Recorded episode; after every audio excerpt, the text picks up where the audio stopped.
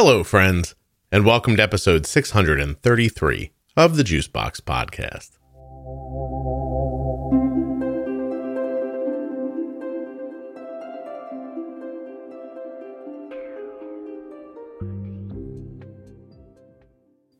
Today's show is with Jana. She's an adult living with type 1 diabetes who participated in a ViaCyte trial.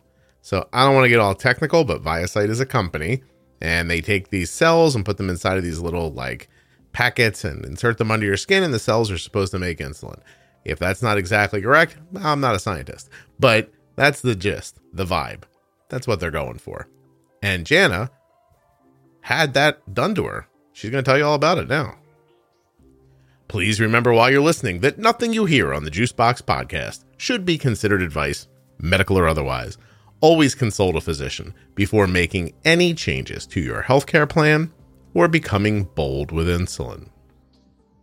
Are you the kind of person that wants to help? Do you live in the United States and have type 1 diabetes? Do you live in the United States and care for someone who has type 1 diabetes?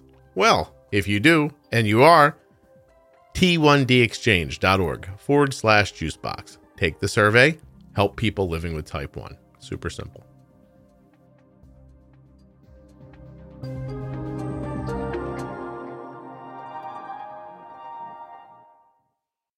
This show is sponsored today by the glucagon that my daughter carries, Gvoke HypoPen.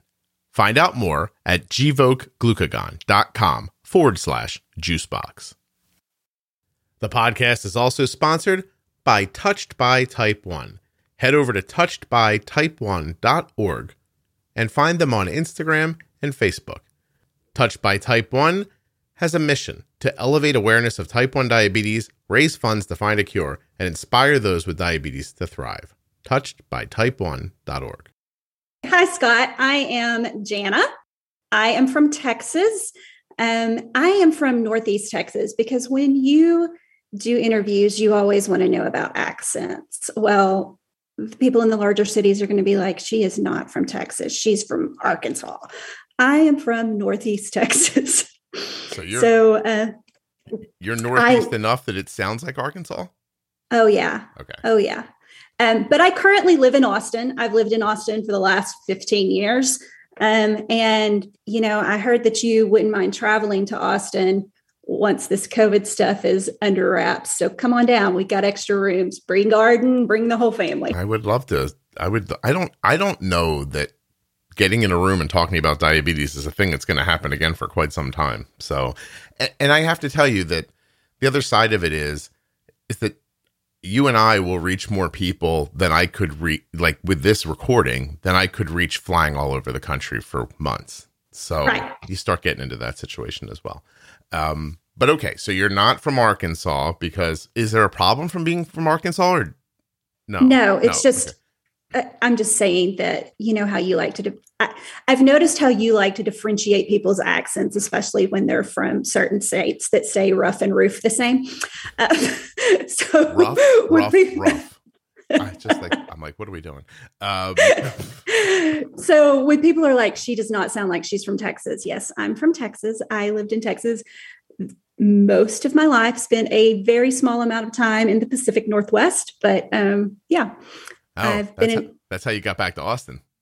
Yep. You, you went from you went from Northeast Texas, and hippied yourself up a little bit in the upper northwest of the country, and then you came back, and you're like, "Well, I can't go back to the, now. I got to go to Austin, right? Is that what happened?" Actually, uh, a guy drew me to Austin. If you want to be real honest, uh, my husband and I met in law school at Baylor in Waco, and he graduated a year before me, and he lived in Austin, and so I um, came on down to Austin after. Waco making a comeback, I keep hearing. Yeah, Waco was not what it is now when I lived there. So, um, yeah.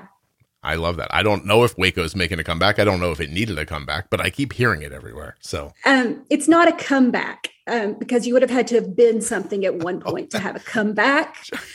Janet, Make Waco's regenerating itself. Jenny, you're just, Jenny, you're just swinging right away. Like, all right.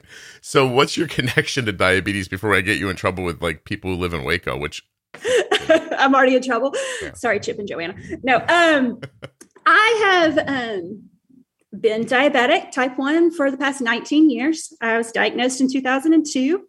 I was 23 years old at the time. Um, so, yeah. Hmm. Jana listens to the podcast. She's like, I'll just answer all of his stupid questions before he even asks them. What do you think of that? all right. So, 19 years ago, uh, a fairly long time ago, uh, but you're on the podcast for like a fairly specific reason. So, I don't think I want to, I'm not sure where I want to head with this first. So, are are you part of the ViaCyte trial? I am currently implanted with the ViaCyte PEC Encap devices. Okay, now, when did that happen? It's spring. Recently. Mm-hmm. Spring 2021? Correct. Yeah, right then. That none none of the ViaCyte PEC Encap surgeries happened before January of this year. Okay. So the actual implanting of this phase two um, of this trial didn't start before January of this year. Okay, so you're in a trial. It's not a mm-hmm. all right. So my understanding of of all this, and you'll stop me and, and fill in the, the gaps where I'm wrong. This goes back a long time ago. I interviewed a doctor who I think was working for the JDRF back then. It was a really long time ago. And he was telling me about we're going to put cells inside of this membrane pouch and then put the membrane pouch inside of people and the membrane's going to stop your immune system from killing the cells inside and the cells inside are going to make insulin. Is that about right? That's about right for their for their encapsulated device, yeah. Encapsulated device. And and which mm-hmm. you, and is that what you have? That's what I have, yes. Okay. All right. They have other stuff you're saying too. Yes, they have other clinical trials going on um, with one other product, and they have another product um, in the making. But yes, it goes back a really long time. Um, they last night I decided to pull up a video just to kind of see what some of their first talkings about it was, and it was a video that I pulled up from 2014 talking about how they would you know plan out this trial and do it and whatnot and it's it's interesting to go back and watch them talk about that now that you've participated did it not go the way they thought it was going to go uh, nothing ever goes the way you think it's going to go, especially in speed. Um, you know, things always take longer than you think they're going to take. And I mean, the last year and a half of our lives, everything has slowed down. Yeah. I just went back to my my website and and searched for ViaCyte, and no kidding, I wrote that article in t- December of 2014 about encapsulation mm-hmm. and ViaCyte. How about that? Wow, that's a long time ago. I have to tell yeah. you that when I was interviewing him, and I said, I, I remember asking the question: if you had everything you needed right now, like the science was where it needed to be, and materials and blah blah, like how long till somebody could get this? And he said ten years. And I was like, oh, which was a little deflating. You know what I mean? You're like, you're like, oh, that seems like a long time from now. Uh, but here we are, 2021, and you're you're you're doing it. So does it? I don't know if I want to ask you if it works yet. Let me. No, no, I'm not going to ask. Okay, let me tell you what what I can and cannot talk about. oh, okay. There's parameters. This is like a date. Go ahead. Tell me. Right. Because I mean, I'm in the middle of a trial, so I can't reveal any test results or confidential or proprietary information. So I can't sit here and tell you, hey, this is working or hey, this isn't working. Um, I can tell you my experiences with the clinical trial and what it's like to you know decide to sign up for this and to be cut open and you know to decide hey are you going to really be okay if this does not work mm-hmm. and you've just volunteered your body to science as a guinea pig? Okay. So, well, we'll go through that and when we get to the end i'll ask you some slick question about your insulin usage and we'll we'll be fine. So um all right what made you want to do this? Okay. So um I am a little bit of a control freak. Um, I think that God purposefully gives people that are a little bit of control freak type 1 diabetes so they have something they have to control all the time. No, that's not completely true. But um, yeah, I am one of those people that wants to be part of something if I think that my involvement might give me a different perspective on it than if someone else was telling me their experience with it. So this came about through my local endocrinologist's office putting out a Facebook message saying, Hey, we're going to be involved in this. Anybody interested? and so they got a ton of response. This was in October of 2020. They got a ton of response and started screening people and whatnot. And I had to go do a lot of research on the ways that um, the cells within the ViaCyte Encap device are created in order to see if I really wanted to participate, just from my own personal perspective. And once I came to the point that I was like, yeah, I'm okay with this, I want to participate how am I going to feel about being cut open? I had never had surgery before, other than two C sections. So I had never been under general anesthesia. And um, participating in a clinical trial like this, it's one of the most invasive clinical trials out there because you're going through several surgeries. Um, so it, it's a so, thing to wrap your head around. Hold on, but don't let's not get too far before I ask you. You wanted to know where the cells came from, like for your like personal belief system. Is that right? Yep. Okay. Yep. And so you found out where they came from. Can you tell me where they come from, or is that? Yeah, um, they're embryonic stem cells that um, ViaCyte has differentiated into pancreatic precursor cells. So they have they have the ability to generate an unlimited amount of pancreatic precursor cells from this one donated embryonic stem cell wow. line that they purchased. So, um, yeah, so they put the precursor pancreatic cells into this pouch mm-hmm. and they let them grow and do as they're supposed to inside there. And there are three types of cells that can be grown within inside the pouch, which would be your alpha, your delta, and your beta cells. And so what what part of the trial is is seeing what does actually grow, you know, seeing what um, nutrients and proteins are able to pass through the barrier of um, the encapsulated pouch and still keep our immune systems from having a response because they don't let things out of the pouch. They don't let the cells out of the pouch. So it's interesting. Your immune system doesn't mind the pouch; it would just mind the cells inside of it. That's oh well, yeah. your immune system does mind the pouch. Okay. Um, they're that's what they're testing too because it's a combination clinical trial so they're actually testing the pouch which was created by W. L. Gore and you anytime you put anything foreign in your body, you can have a foreign body response. So they're testing for that. They're seeing how much of a foreign body response you have to that. And if fibrosis occurs and totally negates the ability of the cells within the pouch because too much fibrosis happens around the pouch itself. So yeah, it's a it's a combination clinical trial in the fact that they're testing the device and the cells inside the device. How large is the pouch? Okay, so I had 12 devices put inside of me. Um, they say that the larger ones, which are the dose finding units, are about the size of half of a credit card cut lengthwise. And then the smaller units, which are known as sentinel units, um, are about the size of your thumbnail.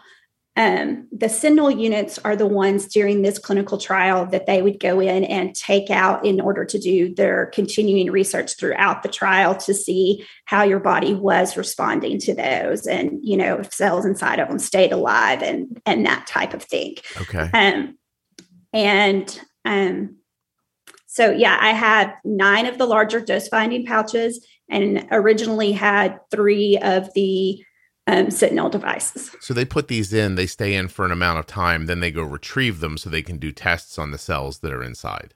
Mm-hmm. Do they look at the surrounding area too, see how your body reacts? I mean, of course they do. They're cutting away some of the surrounding area because your body has to grow around the pouches in order for them to vasculate and and perform, you mm-hmm. know. So you can't just put something inside your body and expect it to start well, you cannot put this product inside your body and expect it to start working immediately. It has to grow blood vessels around it and, you know, has to um, get nutrients to those pancreatic precursor cells inside of it so that they will start growing and producing and, and whatnot. So, yeah, the process that ViaCyte chose to do um, in this trial was to implant the three different Sentinel devices and take them out at stages along the way. Interesting. Okay. Um, this just started this spring, but you've had 12 surgeries already? No, no, no, no, no. I'm implanted with 12 devices. So they put everything in at once. Okay. All right. That's, I was like, I, yeah. I started wondering, like, did you have to quit your job? Like, how much of your life did you give up for this? so giving up your life is not something that a clinical trial ever needs to be anything that you have to do for it. Like, um, this is an extremely invasive clinical trial, and you and like, yeah, the first the first surgery where they put all 12 devices in me. Mm-hmm. At day three, which, you know, after the car wreck, they always say day three is the worst. So I kind of equate that with surgery. At day three, I was like, why in the world did I do this? What was I thinking? This is stupid. This is worse than my C sections. So pain, soreness, like just, it was. Yeah, yeah, just, you know, at least when you'd had babies, you got something cute to play with at day three. if, if you're lucky. If you're lucky. Um, but, um, but that that was the hardest day. And then getting past it it only took about a week for me to really get over that initial surgery and be like okay this is fine. The second surgery that i had where they took out um, sentinel devices scott i was practically back to normal the next day. Mm-hmm. like it, it was it was kind of knock on wood nothing because I don't want to say that and it jinx everything else in the future. but um, yeah, it was fairly easy to recover from. So my whole point of doing this podcast with you is to be out there giving the perspective of the patient that has gone through at least part of this clinical trial and being like you guys the only way we are ever going to find a practical functional cure is if you sign up to do this stuff and it's really not that bad. Mm, okay. So so the the there is a pouch inside of you now that is the thing they're testing their the- theoretical product and you're waiting for blood vessels to grow around it to see if it works takes hold. I, I don't know which words to use here, but I'm right about that, right? That's still in there. Yes, there are there are several pouches still inside me. Okay. And all of the dose finding units are still inside me. Some of the ones that were the smaller ones that they um, planned, you know, to take out along the way so that they could study how those had reacted. Some of those have been removed, okay. but all of the dose finding units are currently still inside me. Gotcha. So some of them have been retrieved for testing. Some of them are still inside. Is the plan for you to keep them? Like, is there a world where weeks, months from now, or already you don't need insulin because of this pouch and they have to take it out of you? So, the way that they are hoping to market this product in the future is that these would be devices that are implanted and used for a couple of years at a time. And so you will never be able to produce insulin without the devices being inside you. Right. You know, it's a clinical trial, so they're trying to find that timeline of how long can this really go on still producing and still achieving a goal um, or or is it a lot shorter than we thought is it a lot longer than we thought um, the the procedure for the portion of the trial, the phase of the trial that I signed up for, was for the devices to be inside me for a year. So there's a real world that a year from now, you don't need man made insulin and they're going to call you and be like, hey, give it back. And I'm assuming at that point, you pack up a car and bug out and pretend you don't exist anymore and keep it. They'll come find me, Scott. um, the Vita, yeah, I mean, the ViaCyte that, stormtroopers will come. yeah, yeah, yeah. Um, so yeah, like, and some of my friends were like, "So you just go back to well managed diabetes, like, like you were before?" And I'm like, "Mm-hmm." And they're like, "And you're willing to do this?" And I'm like, "Yeah," because a cure is it's what the goal is, you guys. And it takes people being willing to take the proceed to do the procedures in order to get there. Um, hmm.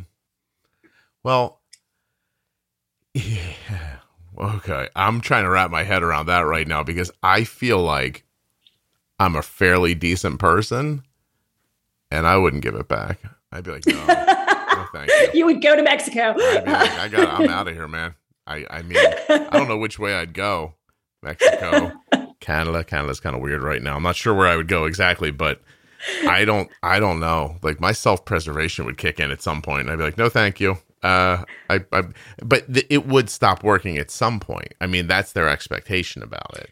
That's uh, their expectation. Yes. Yeah. And one of the other reasons that I also jumped in this trial, and this is just a me personal reason, mm-hmm. I've always thought that yes, you have diabetes and yes, it's treated with insulin. But if these actual functioning pancreatic cells got inside you, how much better would your quality of life actually be versus just dosing with insulin and keeping your blood sugar at a good level? You know, like it can can you fight that weight gain a little bit easier when you have functioning pancreatic cells and you're not having to dose for a low, you yeah. know? No, of uh, course. so, yeah, there were some things like that that made me highly interested in it that aren't even talked about in this study, you know? Mm-hmm. And when you participate in a clinical trial, one of the things that I have found the most frustrating is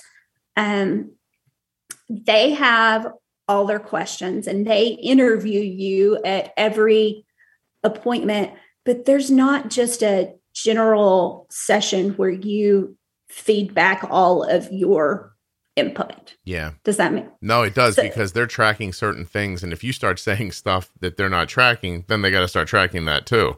And that becomes, and it might confuse them.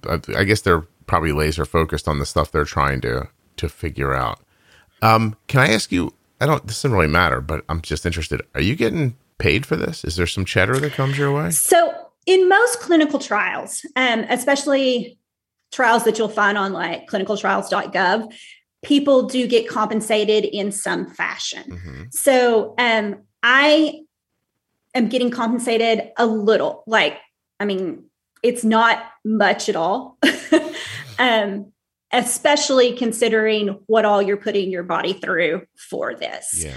Um, my mom, I had previously had participate in some clinical trials that were ran by universities, and she was never compensated at all. So um, it, it depends upon where the funding is coming from for the clinical trial, and they they tell you up front if you will be compensated and how the compensation schedule is going to work and that type of thing. Is it um, is it like is it like you got a new sofa compensation or it just doesn't cost you anything to drive there and the time you miss from work and stuff like that?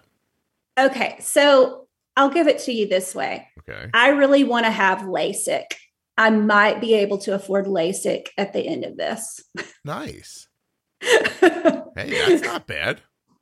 But I mean, there's a lot of surgery, Scott. Like, oh, you're like, you're like, no, Scott, it's not as good as you think. So I, I see what you're saying. A few thousand dollars to a handful of thousands of dollars ish in there somewhere. And hmm. okay. And uh, yeah, like um each little office visit, um, I'm compensated an amount less way less than the doctor would bill for that office visit.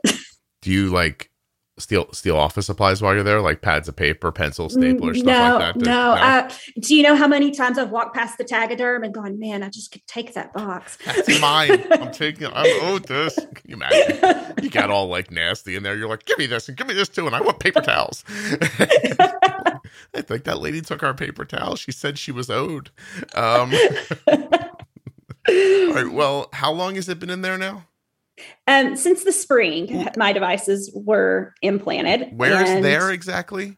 Uh, mine are all in the admin. Everyone that has participated in in this phase two of ViaCyte's trial, they're all in the abdomen. Okay. Um, so basically, I'm I'm short. So um, from right underneath my chest all the way to beside my belly button, there are three slits on each side that are about an inch long, top to bottom each. Hmm. And then they basically fillet you. So they kind of butterfly you. They stick this like scalpel thing down inside that cuts you each direction from that incision and slide their little credit card like thing in there and sew you back up. Jenna, you're not selling it right now. I'll tell you that much. um, but that's really cool that you did that. So it's all right. So they're down your abdomen, uh, number of different incisions. You have scars, I imagine, that are and they have to be reopened. So you're you were okay with having scars when this is over. I mean, I wouldn't have done it If you weren't okay with it. Yeah. Yeah. I um, you know, every scar has a story. This story's kind of unique. Um Yeah. and I am not a bikini wearer to begin with, so you know. Janet's like, don't worry, it wasn't ruining my beach wear. Everything's fine. Look at you. you. How long have you been married? 12 years. Oh yeah, you don't care if he cares. I, I see what's going on. Uh, it's fine. Yeah, couple of kids, probably. I do have a couple of kids. I have a nine year old daughter and a five year old son. People don't understand that twelve year thing. That that's like you're like four years past when you thought about getting divorced and decided not to. Uh, you know what? I have not thought about getting. Di- I did not think about getting divorced four years ago. We Ja- we're good. We're good. very smart of you to say that out loud in case he hears this. I get you. Good job. There you go. No, no, I'm just joking. I'm just saying, like that's that's one of those moments. Like if you're if you're married 12 years, you're gonna be married 20 years. You know what I mean? Like it's that like not for everybody, but you know what I mean. You hit like a rhythm. How old are your kids? My daughter is nine, and my son is five. Do uh, does anyone else in the family have any autoimmune stuff? Oh, they have autoimmune stuff, but not type one diabetes. Gotcha. More garden variety celiac, maybe. My daughter has a ton of allergies. Mhm. Um, she is allergic to dairy, all forms of dairy. She's allergic to nuts, all forms of nuts and seeds. And she has horrible eczema, so much so that we are on biologics for it. Oh my gosh. Um, so yeah. Um, and then extended family, my grandmother had lupus. I have an aunt and a cousin with lupus. There's a ton of aunts with thyroid problems. I have huge extended families on both sides, and I am the only type 1 diabetic. Um, biologics for the eczema is it helping? It's been fantastic. Cool. What's it called? She's on Dupixent. We did a year of Xolair, kind of off label with Xolair, but Mhm. related so much to her allergies, her food allergies, that they really thought Xolair might be the answer. And Xolair did nothing for her. And then we started Dupixent last August. And Dupixent had only been approved in like May or June for children under the age of 12. So I was really hesitant about putting her on Dupixent. And it has changed our lives for the better so much, Scott. Like, I, this is the first summer that we have been able to do um, like the beach in the summer because usually she can't handle the heat because it makes her eczema flare so horribly. Mhm. Um, you know, we live in Texas, it's hot nine months out of the year. So our lives have really changed a lot in the past year. And I'm very thankful for those biologics that are out there. She have hives or anything like that?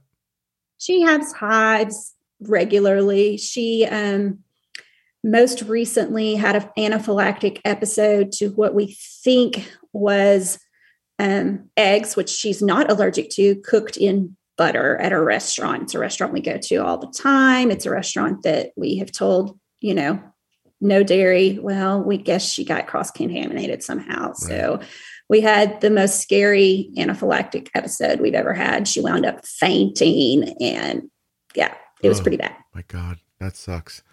Um, yep. Okay. Yeah, I have to tell you, the Dupixent uh, PR people are on top of things because when you Google Xolair, Dupixent comes up first. Well done, ninjas. That's really interesting. very well. and by the way, whoever makes Xolair, you better get on top of that. Your uh, your SEO game is weak. Um, but yeah, so she, what does she get that every month? An injection?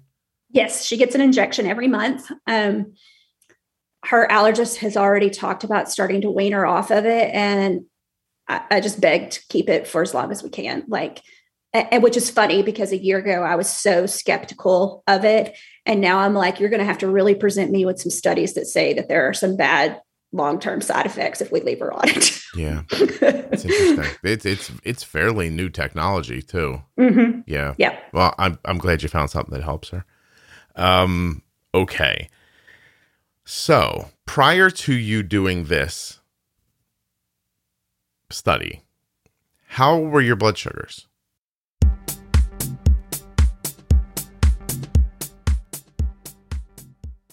Gvoke HypoPen has no visible needle and is the first pre-mixed auto-injector of glucagon for very low blood sugar in adults and kids with diabetes, ages 2 and above.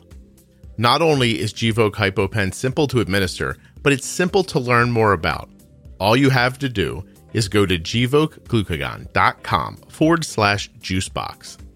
Gvoke shouldn't be used in patients with insulinoma or pheochromocytoma.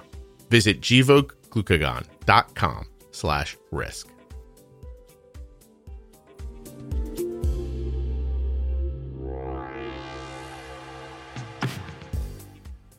I'd like to remind you again that if you're a U.S. resident who has type 1 diabetes, or you are a U.S. resident who cares for someone with type 1, you can do a lot for people living with type 1 diabetes by taking a short survey at t1dexchange.org forward slash juicebox. This survey is completely HIPAA compliant, it is absolutely anonymous, and it will take you fewer than 10 minutes. You can do it right now from your phone or your iPad or your computer. I mean, you could probably be laying on the floor while you do it, or standing on your head, or even probably using the bathroom. These are not hard questions, and you'll be able to answer them absolutely easily. It's not going to be like some stumper where they ask you something like, I don't know the answer to this. Like, you're going to know the answers to these questions. It's going to take you fewer than 10 minutes. You're going to help people with type 1 diabetes. You're going to help research for type 1. T1dexchange.org forward slash juicebox. After the episode today, please go take the survey. If you don't think you can remember, pause the episode, take the survey, come back, listen to the rest of the episode. Any way you have to do it, however you can make it work. T1dexchange.org forward slash juicebox. I appreciate you considering it. I also started looping in November.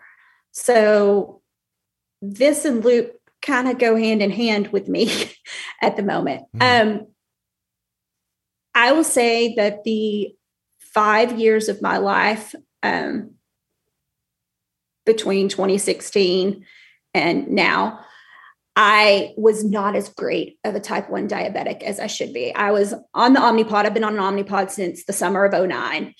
Um, but my A1Cs were in the sevens range, you know, 7.1 to I think I got up to a 7.5 at some point.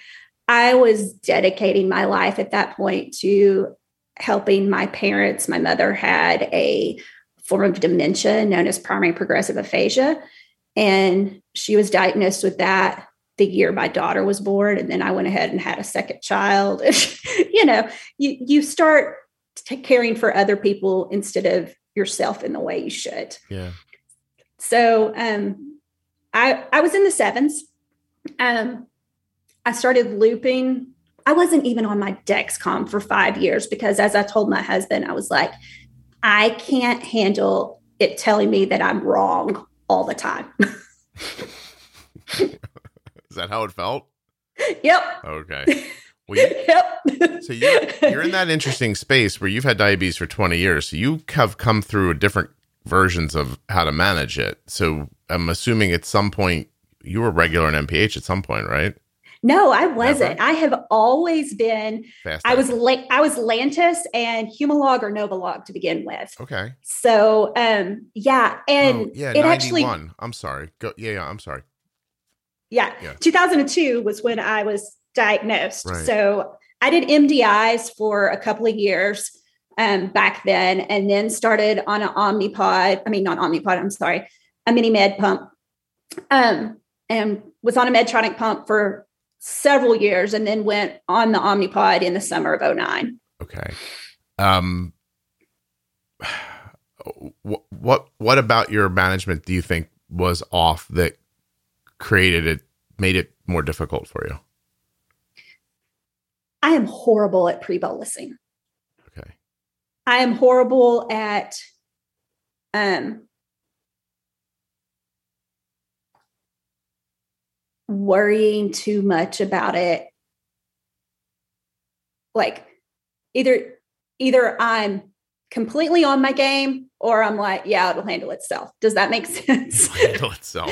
Right. It will it will handle itself just not the way you want um, yeah so and i know this about myself and that's one of the reasons that i'm glad i'm looping now. Um I am still on the master branch of Loop, so I'm not even on Autobolus. You'll you'll cringe when I tell you this. I don't even have a Nightscout account. yeah, I don't know the Nightscout thing. I'm okay with, but um, the uh, I would go to the Autobolus if I was you. Yeah. Um. Okay. So you know when they give you directions and they say you really need to have all of this completely figured out before you do that. I'm one of those people that overthinks completely figured out. And so for a long time, I did not think that I had my basal rates tuned in well enough to mm-hmm. flip to the autobolus. And then once I figured out that I did, I had started this clinical trial and didn't really know if I had approval to change things up in that fashion. Mm-hmm. And then um, I have been given that approval to change things up in that fashion. So now I need to find the time to remember how to how to write loop. Jenna, Jenna do, do you need a stranger to tell you that you sh- it's okay if you take some time to take care of yourself? Yeah, yeah. I can, I can say I can say that if you need me to. can I just hire you or Kenny to be my dad for a few days? Listen, you throw that loop on there. We'll we'll move those settings around while things are working, and that'll be that done. Get you out of here by Monday. Um, I, I think well first of all you should take care of yourself obviously. And it's nice that you're worried about other people in your life but you know you're gonna you're gonna get through that part and then look up and it's gonna be too late for you. And then you know what I mean? That's then somebody well, somebody's gonna be looking out for you then. And uh, I don't feel like that I totally don't take care of myself no like no your A1C is pretty good you know. Well, honestly. I mean, I'm down to a 5.9. So oh, yeah, we're pretty good. what are we talking about?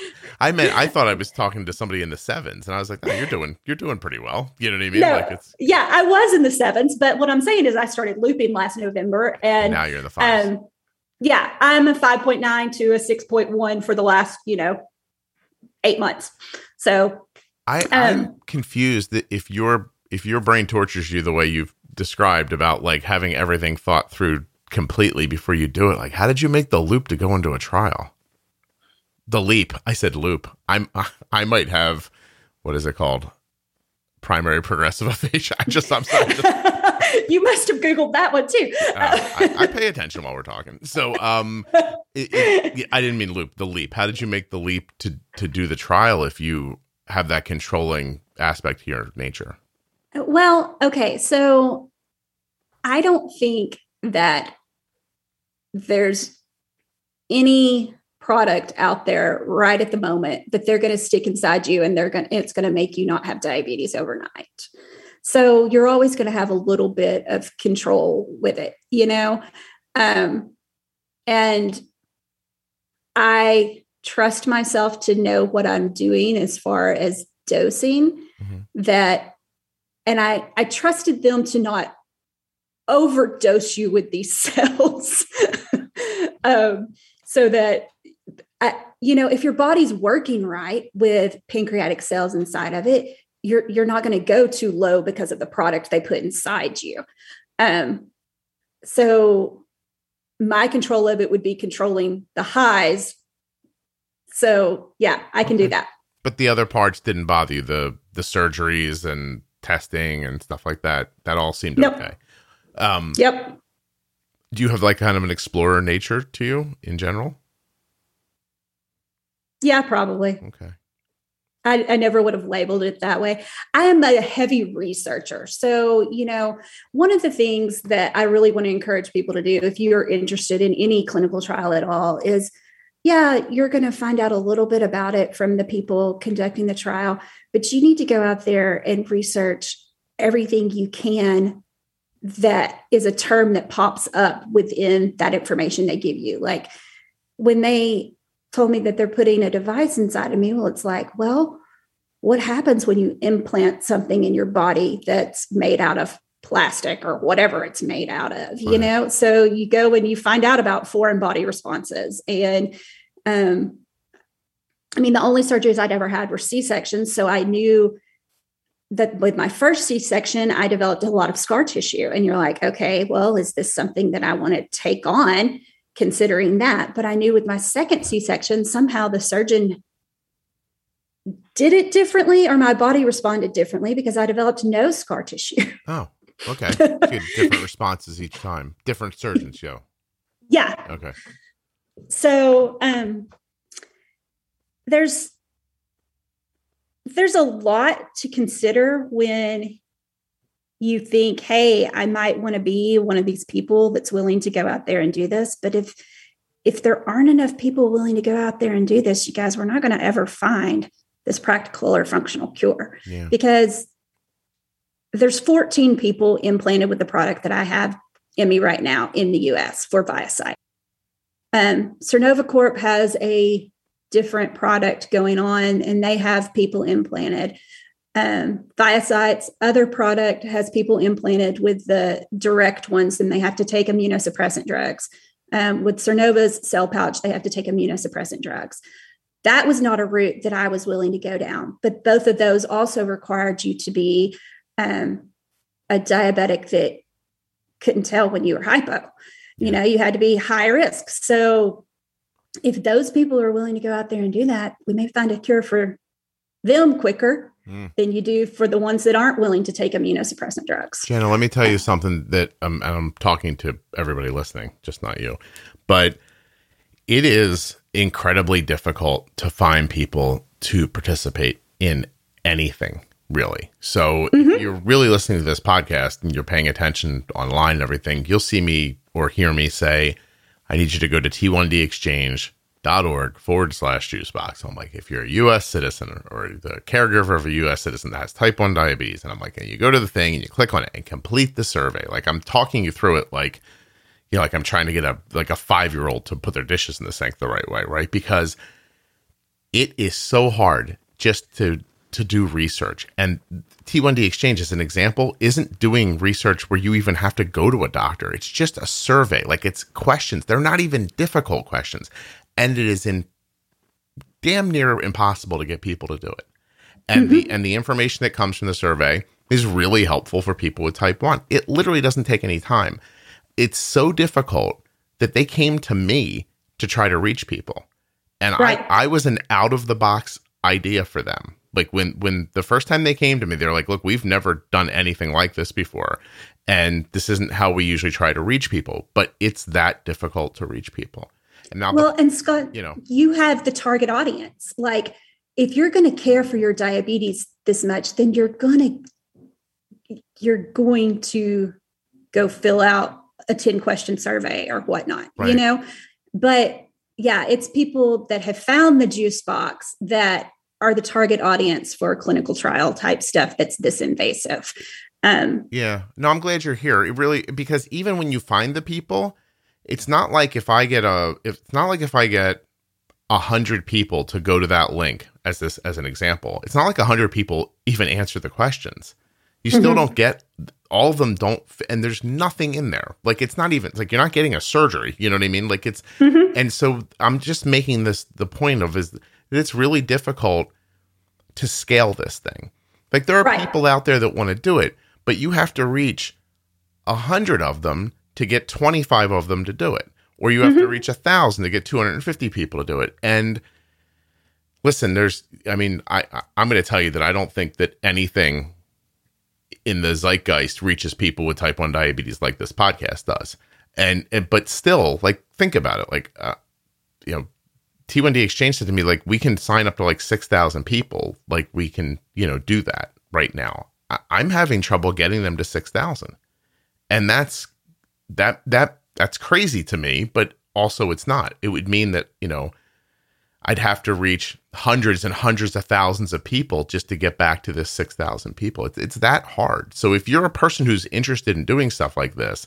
like don't stop yourself because you're a very small percentage of people and right. and they do need this to they need the people or like Jenna said this stuff's not going anywhere without the testing. I'll tell you as I'm saying this, I'm in an email conversation that's about to become a, an agreement. I, I think I'm going to be doing ads for T1D uh, for TrialNet.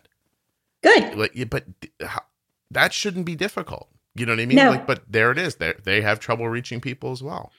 So even like last night, I listened to your teplizumab interview um, and decided to share it on Facebook and stuck a TrialNet link on there too. And I was like, look, if anyone in your family has type 1 diabetes, y'all need to listen to this podcast because it just talks about so much that's not talked about often. Um, and then you also need to need to register for TrialNet. And Scott, even with the small amount of friends that I have on Facebook, mm-hmm. it has been liked once. But if I throw up a new profile picture, it gets 100 likes in a few hours. Yeah. You know? Social media doesn't work the way people think it does. That that's for sure. Um, yeah, if I mean Jenna, listen, if if you're if you would show your scars and be like, "Look what I did." Oh my god, everybody be like, "Oh my god, Jenna's such a superhero." Ah, like like like like like. You, you, know what I mean? Like it, it's interesting mm-hmm. what like gets people to go. And so like think of that. Like it, it um it just it it's not as easy as you think and so even when you see like, you know, Instagram papered, like, you know, with all those influencers get, you know, these deals with people, like, you know, if you sign somebody up, you get money. That's how it works for me for T1D Exchange. Every time somebody finishes the survey, I get an amount of money. Um, mm-hmm. Th- even those influencers don't touch it. Like they don't get right. anybody. It's just, it, it's, it's hard to find the people. And, well, you know, and what's okay. So now that I have been implanted with stem cells, they can't i don't qualify for another similar type of study.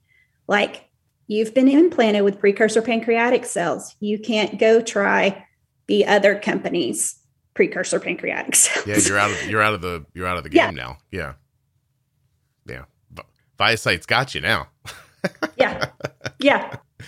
14 people across the country how with many the Encap product do you know yeah. how many they wanted so so I do think that they are doing this in stages. Um, I think that they're trying to find, you know, how we've talked about, I've got dose finding units inside me. I think that they are doing it in stages because this is approved as a phase one, two clinical trial that studies, um, oh goodness, it studies the efficacy, the safety, um, and the engraftment of these devices. So I think they're probably enrolling people and I think they'll they're still recruiting. So I think another set of people will have surgery. And this is just my own, my own, I don't know, this is how I would run it. I'd put a different amount of cells in the next set of people, you know? Like if that's what I need to study is how many cells go in you, then then I have to do different amounts. We were all promised that we would get cells inside of us. None of us know how many cells we have. Oh, oh, I see. You could have four, and somebody else could have four million. I see. Yeah, yeah. Okay. Mm, I, I, well, that makes sense. I, I, it's those those double blind studies. I mean, think about that. People who go into studies And, and there's know, a placebo. Yeah, yeah. there's a placebo. They're like, you have cancer. Some of you are going to get super medicine we think is going to work, and some of you are going to get a sugar pill. And you're like, uh, okay. You, you know, like yeah. that's a that's a tough run. So you don't know how many. Will you ever know? I don't think I will ever know how many cells are inside me. I don't think that I would know what that really means, you know? Yeah. Like I would I would have to wait till it's over for them to publish results and and the results aren't going to say hey it took this many sales for it to work because that would be proprietary information, you know. Um, hmm. Well, it's such a so, it's such a lovely and sad thing at the same time. You know, like the idea that you might not even get the full the full juice, and uh, somebody else will. Uh, but it doesn't matter; they're taking it all from you in a year anyway. So that really gets you, doesn't it? oh my god, are you kidding? It's a terrible, terrible thing to do to somebody. It would be like if you made me tall and handsome, and then they were like, a year from now, you're going to go back to where you are. I'm like, uh, maybe I don't even want to do it. You know what I mean? Like, so yeah, I guess I got over that hurdle really quickly because I did think that at one point, but now I hear you say it and I'm like, huh, yeah, that doesn't bother me. yeah, no, I'm just I'm I love to complain. So I would just I would call them every day. I'd be like, you know, you guys let it consider just letting me keep this. um, I will say that even participating in a clinical trial, you have to be flexible while you're going through it because they give you these guidelines and when you're going to do stuff and when stuff's going to happen. And then, then it, it, it's like you're actually playing basketball once you're on the court. You don't know where the ball went. And do they ever change and, on you? Do they ever tell you, hey, it's going to be Thursday? And then all of a sudden they're like, no, it's not Thursday anymore. Uh, yeah, they change times. They, I, I, mean, and then like stupid stuff happened, like you know the Texas snowstorm last January, February. Yeah, and it like it bumped back surgeries that week, so it bumps back everybody's surgery. You know what I mean? Mm-hmm. Um, because they have one doctor that does the surgeries here, so there are four um, trial sites, not trial sites, but there are four offices across the country that are implanting people for this ViaCyte trial. And so um, there's one in Atlanta, Georgia, and a couple in California, and then this one in Austin, Texas. And so um, if I had not lived in Austin and this had not been my endocrinologist's office, there's no way that I would travel to participate in this trial because it's so invasive hmm. and because there's so many visits. But like with my mom and her primary progressive aphasia, there were clinical trials going on at various parts of the country. And we only did local ones here at the University of Texas, but um, I would have flown to Chicago. Now, taking a person with dementia on a plane to Chicago is a bigger deal. Right. um, but yeah, I, and also, I mean, I guess, Scott, my sister-in-law works at NIH on brain cancer research. Like it, clinical trials are just something that our family talks about on a regular basis, yeah. and um, you understand the process and and how right. necessary it is, and that it might not be as fruitful as you'd hope, and things like that, but it's still important. Right. Yeah. Well, that's very kind of you. I appreciate you doing it. Thank you very much. Well, you're very welcome. I I don't feel like it's something kind of me. Uh, some of my friends are kind of like, just make sure you come off as sounding good and like you're not doing it selfishly. And I'm like, Wait, well, yeah, on, there's this. while you're on the podcast? That's what they're like, you know, you really want this to work. And I'm like, yeah, I want it to work. I mean, heck, it'll save my life. It may in the future save.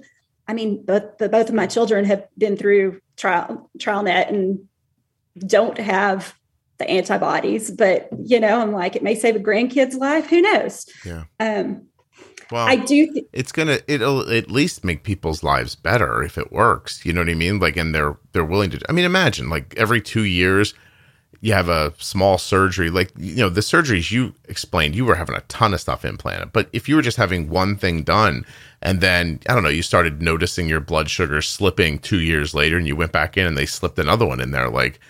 I mean, I'd take that. That sounds pretty good to me. Y- you know, it's not a cure, but it's uh I mean if you don't have to manage insulin, it, you know, it's got to be the next best thing, I would imagine.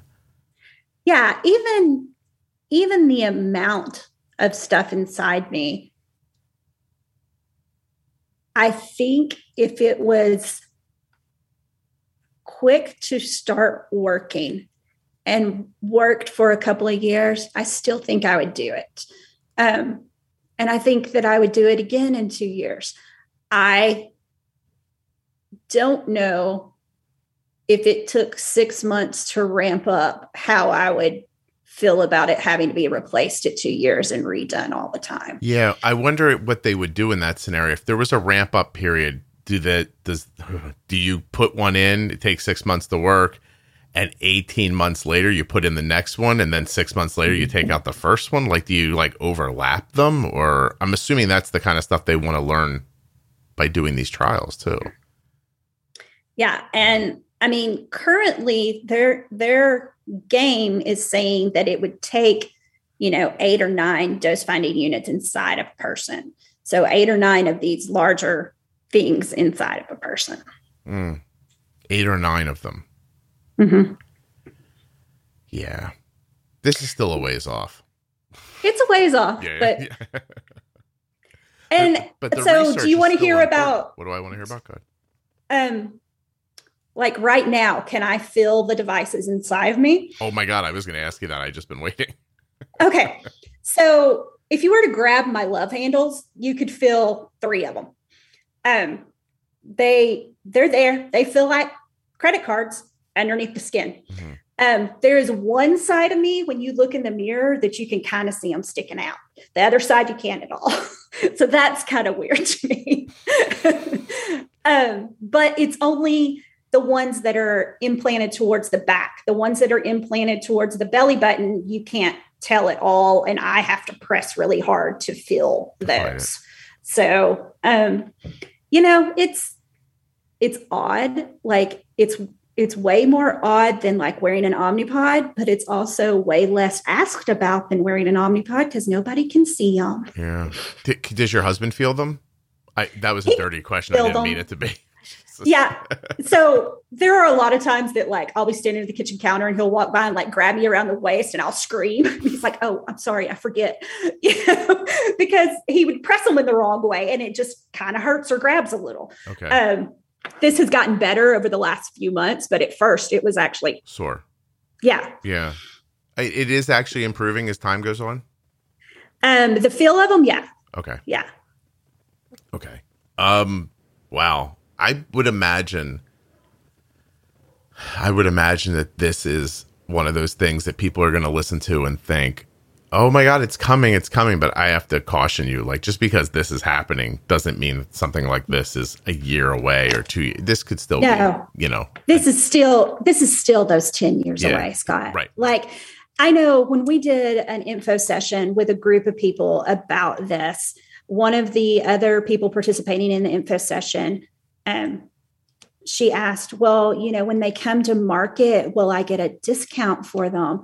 And I just kind of rolled my eyes because I was like, Yeah, when they come to market 10 or 15 years from now, like, you know, this is not a fast process, you guys. Yeah. Um, but like the more participation out there and the more it's known about, the faster the process kind of gets, you know? Mm-hmm. I think personally that it's going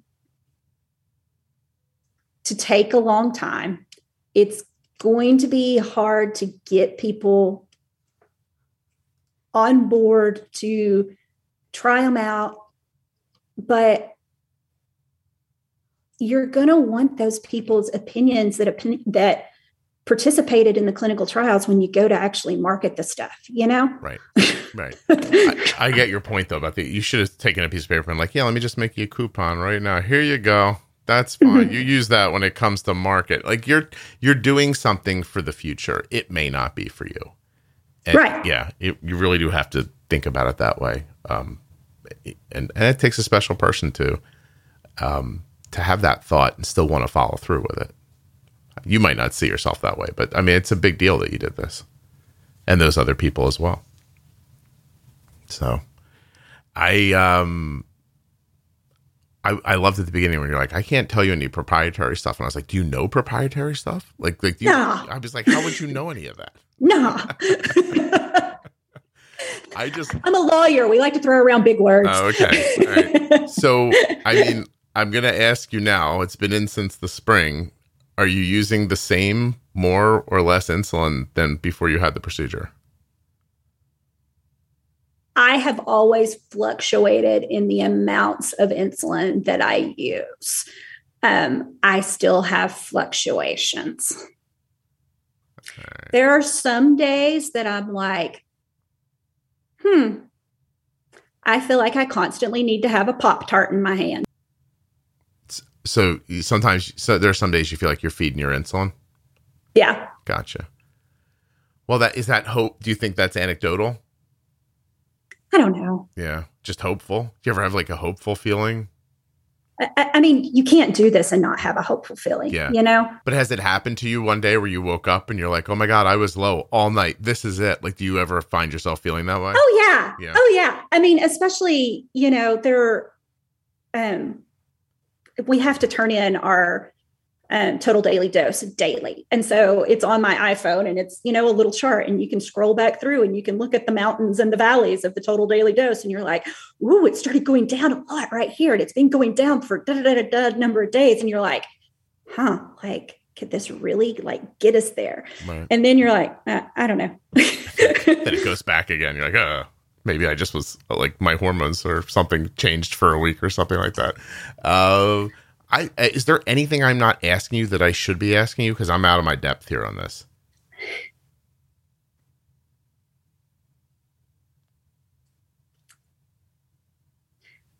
This may be the longest pause ever in the podcast. well, it's the longest pause today's podcast. No, um, I mean, Scott, I I don't think there's a ton of information that I can throw out there and be like, this is going to convince people to do this or not convince people to do this. right. I will say this. If you have questions and you want to participate, find me on Facebook.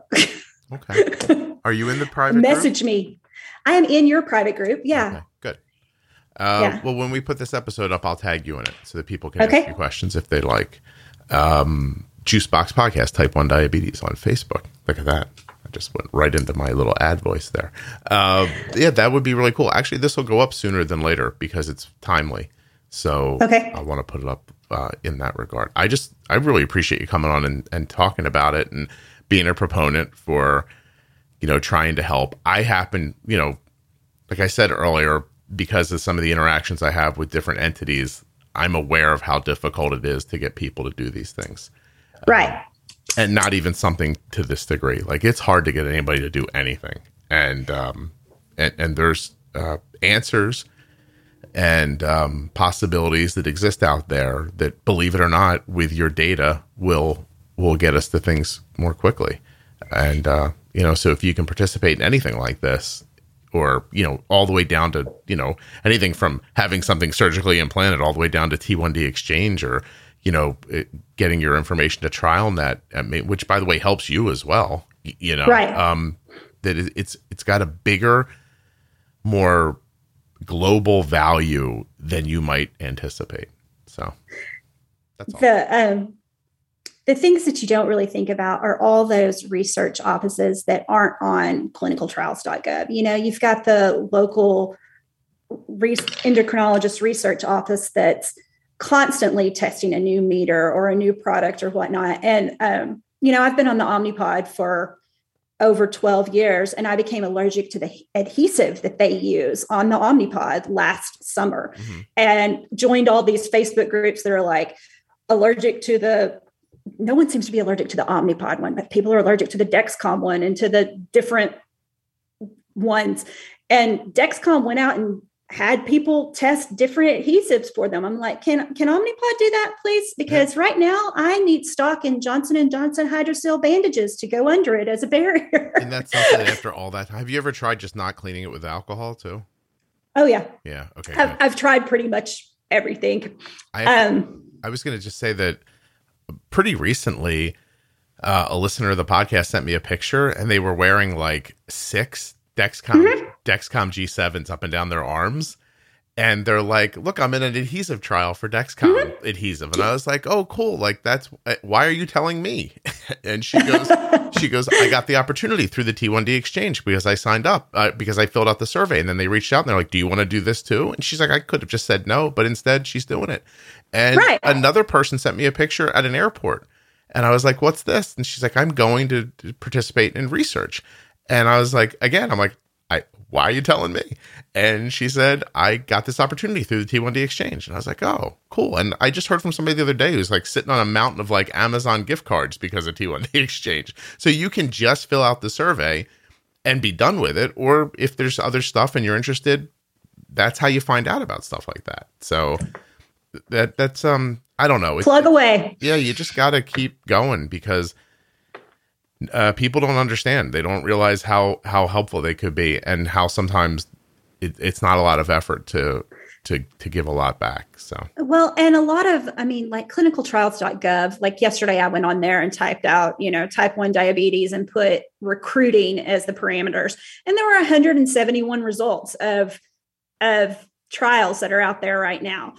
And like the Juvenile Diabetes Cure Alliance claims that only 13 of those are, you know, for practical cures. And I'm like, well, get people in whatever they're interested in being in. Right now, would I sign up for an Omnipod adhesive trial? Yes, yep, you would. sure bet I would. yeah, right. Yeah, if something's important to you, then then it's it, it's even that much more focused for you. I. All right. Well, listen, you're very cool to do this. I appreciate you wanting to come on and talk about this.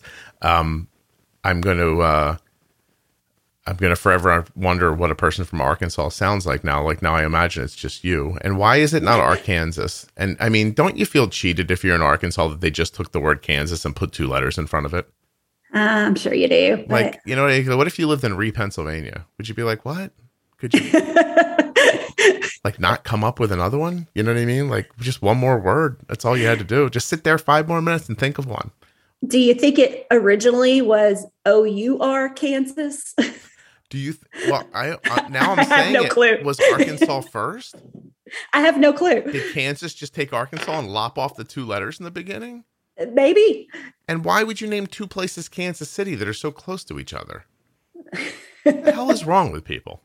it's fix that, it. It's not that. Go fix it. Yeah, I'll get right on it. All right. oh, okay. So just go fix Arden's blood sugar. That's Yeah, all you yeah, got yeah. to I'll- I'll- right now, I'll go figure out why people would make two Kansas cities and put them so close to each other. I, I'll let you know when I get an answer. Thank you so Scott, much. it's been great to do this with you. You're a lot of fun. I appreciate you having me on. Oh, that is nice. I am really amazing.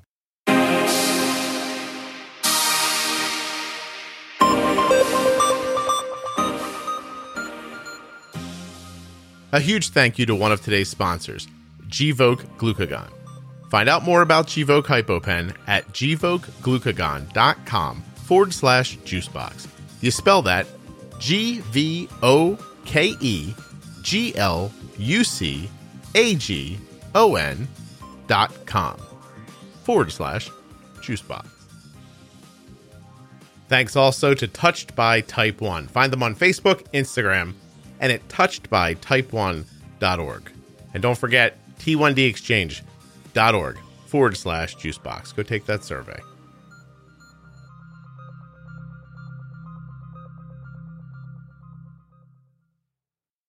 Thank you so much for listening. I'll be back very soon with another episode of the Juicebox Podcast.